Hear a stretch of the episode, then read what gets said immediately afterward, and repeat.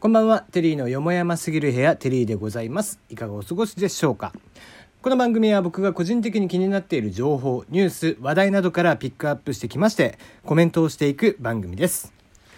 番組へのご意見ご感想はツイッターにマシュマロを用意しておりますのでそちらにお送りください。あとナナミュージックとかでね歌とかもやってたりしますんでそちらも、えー興味があればツイッターに載せてますのでぜひご確認くださいということでまああのー土日なんでね、えー土日版はフリートークのオンリーということで今一瞬ですね頭の中は金曜日だったんですけども、えよくよく考えたら土日だから今日フリートークの日じゃんと思ってね。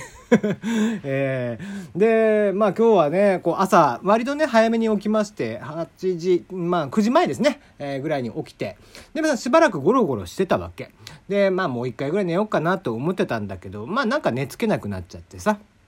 で、えーまあ起きようっていうことになりましてもうこれは気合入れて起きなきゃと思って天気も良かったし。で起きてまあ掃除機とかかけてさ、え顔洗ったりとかしてみたいなことをした上でお散歩に行くかと。まあなんせ、えー最近ポケモン GO をやっているので、えーお散歩行ってちょっとねポケストップ回したりモンスターでも捕まえに行こうと思ってですね、えー朝からプラプラと。えー僕の、まあ、隣町の駅ですね。あの直近の駅ではなくて、えー隣の駅までちょっとブラブラと。でウエストポーチをね肩からぶら下げて、えー、言ってたウエストポーチを肩からぶら下げるってどういうことやって話ですけどまあなんか腰につけるとダサいので、えー ちょっとショルダーバッグみたいにね、えーちっちゃいショルダーバッグみたいにぶら下げて行ってたわけね。で、まあ、その、最寄り駅近辺で、なんか、まあ、結構歩くんで、2キロちょっとぐらいあるんで、まあ、その時点で、えーちょっと喉でも渇いたなっていうことで、コンビニでカフェラテとか買おうかなと思って、えー財布をいざ出そうとしたら、バッグの蓋が開いてんのね。びっくりしてさ。で、案の定財布がないわけ。うわ、やっべ、落としたと思って。うんまあこれはちょっとでも来た道をすぐ戻るしかないなと思って、えーさーっとね駆け足というか早足でね戻って行ってたわけですよ。まあでもよくよく考えてみたら財布ほとんど金入ってないなと思ってしかもなんか入れた覚えのないなと思って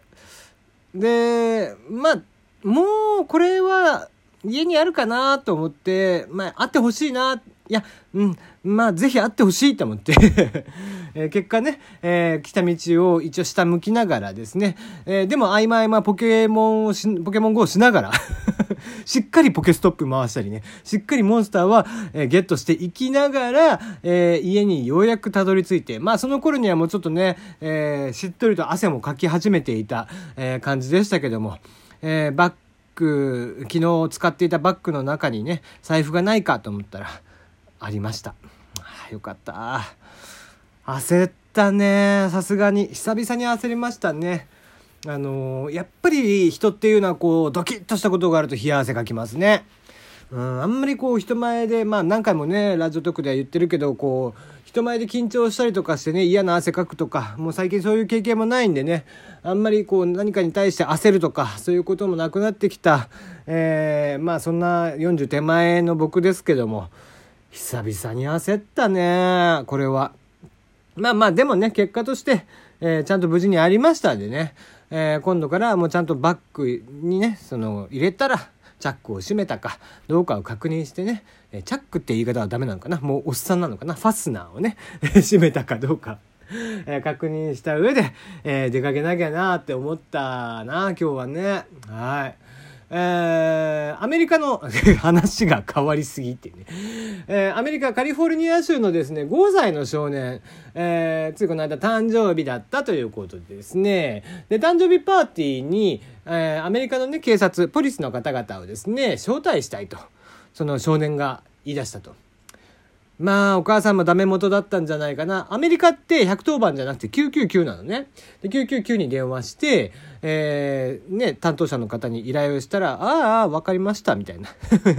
もう担当者の方もびっくりしてたみたいなんだけどね。でもなんか途中から笑い話になっちゃって。いや、もうお母さんも無理、無理は承知で、みたいな感じで喋ってるわけ。まあ、英語わかんないから、なんかなんとなくのニュアンスで今喋ってるけど、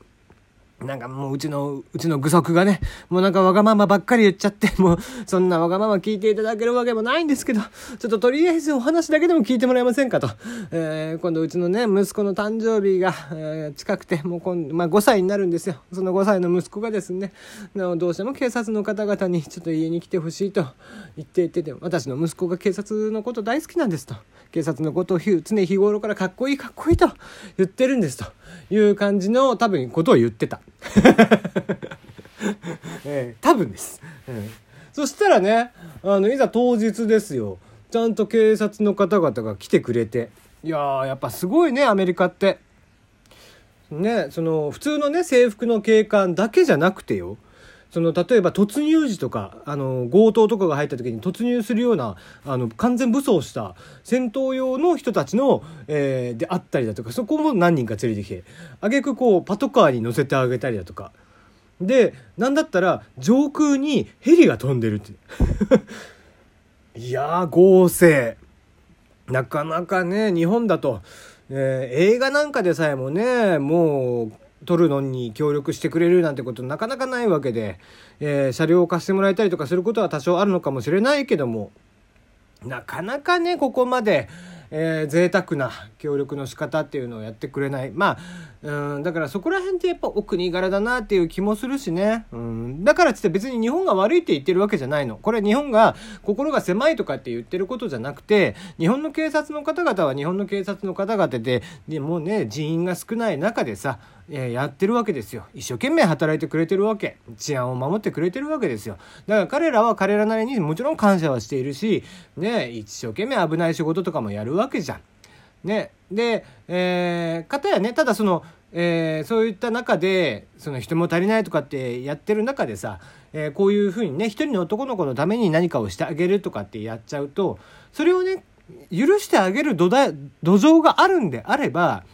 まあもちろんねえー、ぜひそうあってほしいとは思うんだけどそれぐらいああよかったねいい話だねで終わればいいんだけど日本はなかなかそうじゃないわけでやっぱり面倒くさいやつはこういうことに対してさいちいちいちいちクレームを出したりなんであんなガキンチョのためにとか、えー、貴重な税金をそんなことに使ってる覚えはないとかって言うわけでしょ。いいじゃん微笑ましい話の一つや二つあってもさ。ねみんなが笑ってみんながニコニコってしてることが一番いいんだって絶対に。うんそれをねこうそういうことをうじうじうじうじ言うね人たちがいるからね心が狭いなと思うわけですよ。もうそんな時はこの間話したね、えー、マツケンさんをね、スライドしたら無限マツケンみたいになってるあのサービスをね、ぜひ使っていただいて、ちょっとほっこりというか えー、ニヤッとね、えー、心を落ち着かせてもらうぐらいがね、一番いいとは思うよね。うん、まあ、ね、ほんとさ、細かいことをつつく人が多いから今、あ多いからっていうかなんか、多分昔からいたんだよね。いっぱいいたんだと思うの。それがいろんなメディアであったり、いろんなニュースであったりだとか、こんな馬鹿げたニュースがありました、こんな人がいましたみたいなことをニュースで取り上げるもんだから、で、これね、僕はこう、無意識の意識っていう言葉として何回も何回も言うんだけど、人間ってまあ、あの無意識のうちに意識してることがあるっていうのは、えー、僕は無意識の意識っていう言葉で言うね例えば靴下を普段右から履くとかっていうのも、えー、左から履くとかって癖づいてる人それも無意識のうちの意識だと思うよね一つ。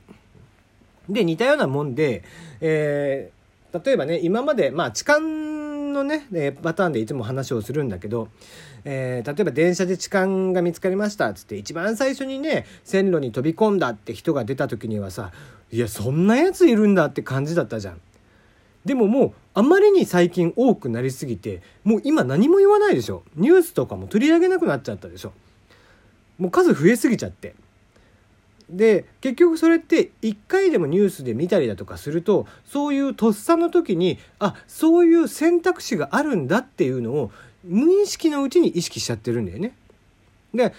いい方の無意識の意識もあるし悪い方の無意識の意識も僕はあると思ってるの。これはまあだから犯罪でいうとこの悪い方は大体模造犯であったりだとか、ねまあ、模倣犯であったりとかね、えー、が生まれてくる一つの要因なんじゃないかなっていう気はしますけどもね。うんまあちょっと話ずれすぎましたけども、まあ、とにかくねこうこういうさほっこりとしたニュースとかがね、えー、いっぱいさいいんじゃない？普通のニュース番組なんかでも。もっとさ、えー、やれ野党がねぐちぐちぐちぐちいつまでたってもありもしないことをこうや、ね、自民党に対して言ってたり総理に対して言ってたりだとかさやれ誰かが殺されて残虐なやり方で殺されちゃってみたいなそういうニュースばっかりじゃなくてもっとね、えー、ニコッと笑えたりとかあよかったねってあ助かってよかったねとかいいニュースをね、えー、とにかく、えー、テレビ番組でも増やしていってくれればさもうワイドショーなんかもな。んかもずっとね嫌なことばっかりやってんじゃん。めんどくさいね。いつまでたってそれやってんのみたいなさ。うん、そういうことばっかりじゃなくて、えー、とにかくね人の気持ちというのがプラスの方向に持っていける。そんなことを、えー、ずっとやってほしいなと思いますけどもね。はい。はい。また、ちょっと話変わりますけどもね、残り1分ちょっとぐらいでちょっと話しますが、なんかね、えー、まあ、最近僕ラジオの話をよくしてますけども、あれでしょ？えー、剛力あやまさんのラジオが7年続いたやつが終わるんでしょ？うん。まあ、それは自業自得だからいいんだろうけど。お前もね、お前も悪口言うとるやないかって話ね。えー、そんな話はさておき。もう僕にとってはもう、これは本当にそんな話なんでね、さておきなんですけども、今日ね、えー、土曜日の朝ということで、木梨の会があったんですが、えー、木梨の会のね、えー、TBS のあ、あの、アナウンサー、古谷優美アナがですね、まあ、その、えー、番組アシスタントとして入ってるんですけども、なんと番組に遅刻すると。遅刻するというかもうもはや無断欠席。えー、まあね、あのー、すごくね、まあやっぱり仕事忙しいんだろうね。うん、しかもね、変則的じゃん。土曜日の朝、えー、だけ4時起きみたいな感じなんだと思うよ。しかもさ、タレントさんと違ってマネージャーもいないとかって、やっぱりね、こう、アナウンサーの人たちっていうのは言ってサラリーマンなんでね、えー、大変だなとは思いますがね。まあこれで交番なんかにならなければいいなっていう声がたくさん上がってましたね。まあ、古谷アナとのりさんのね、掛け合いもすごくほっこりしますんで、まあよかったら聞いてみてください。それでは。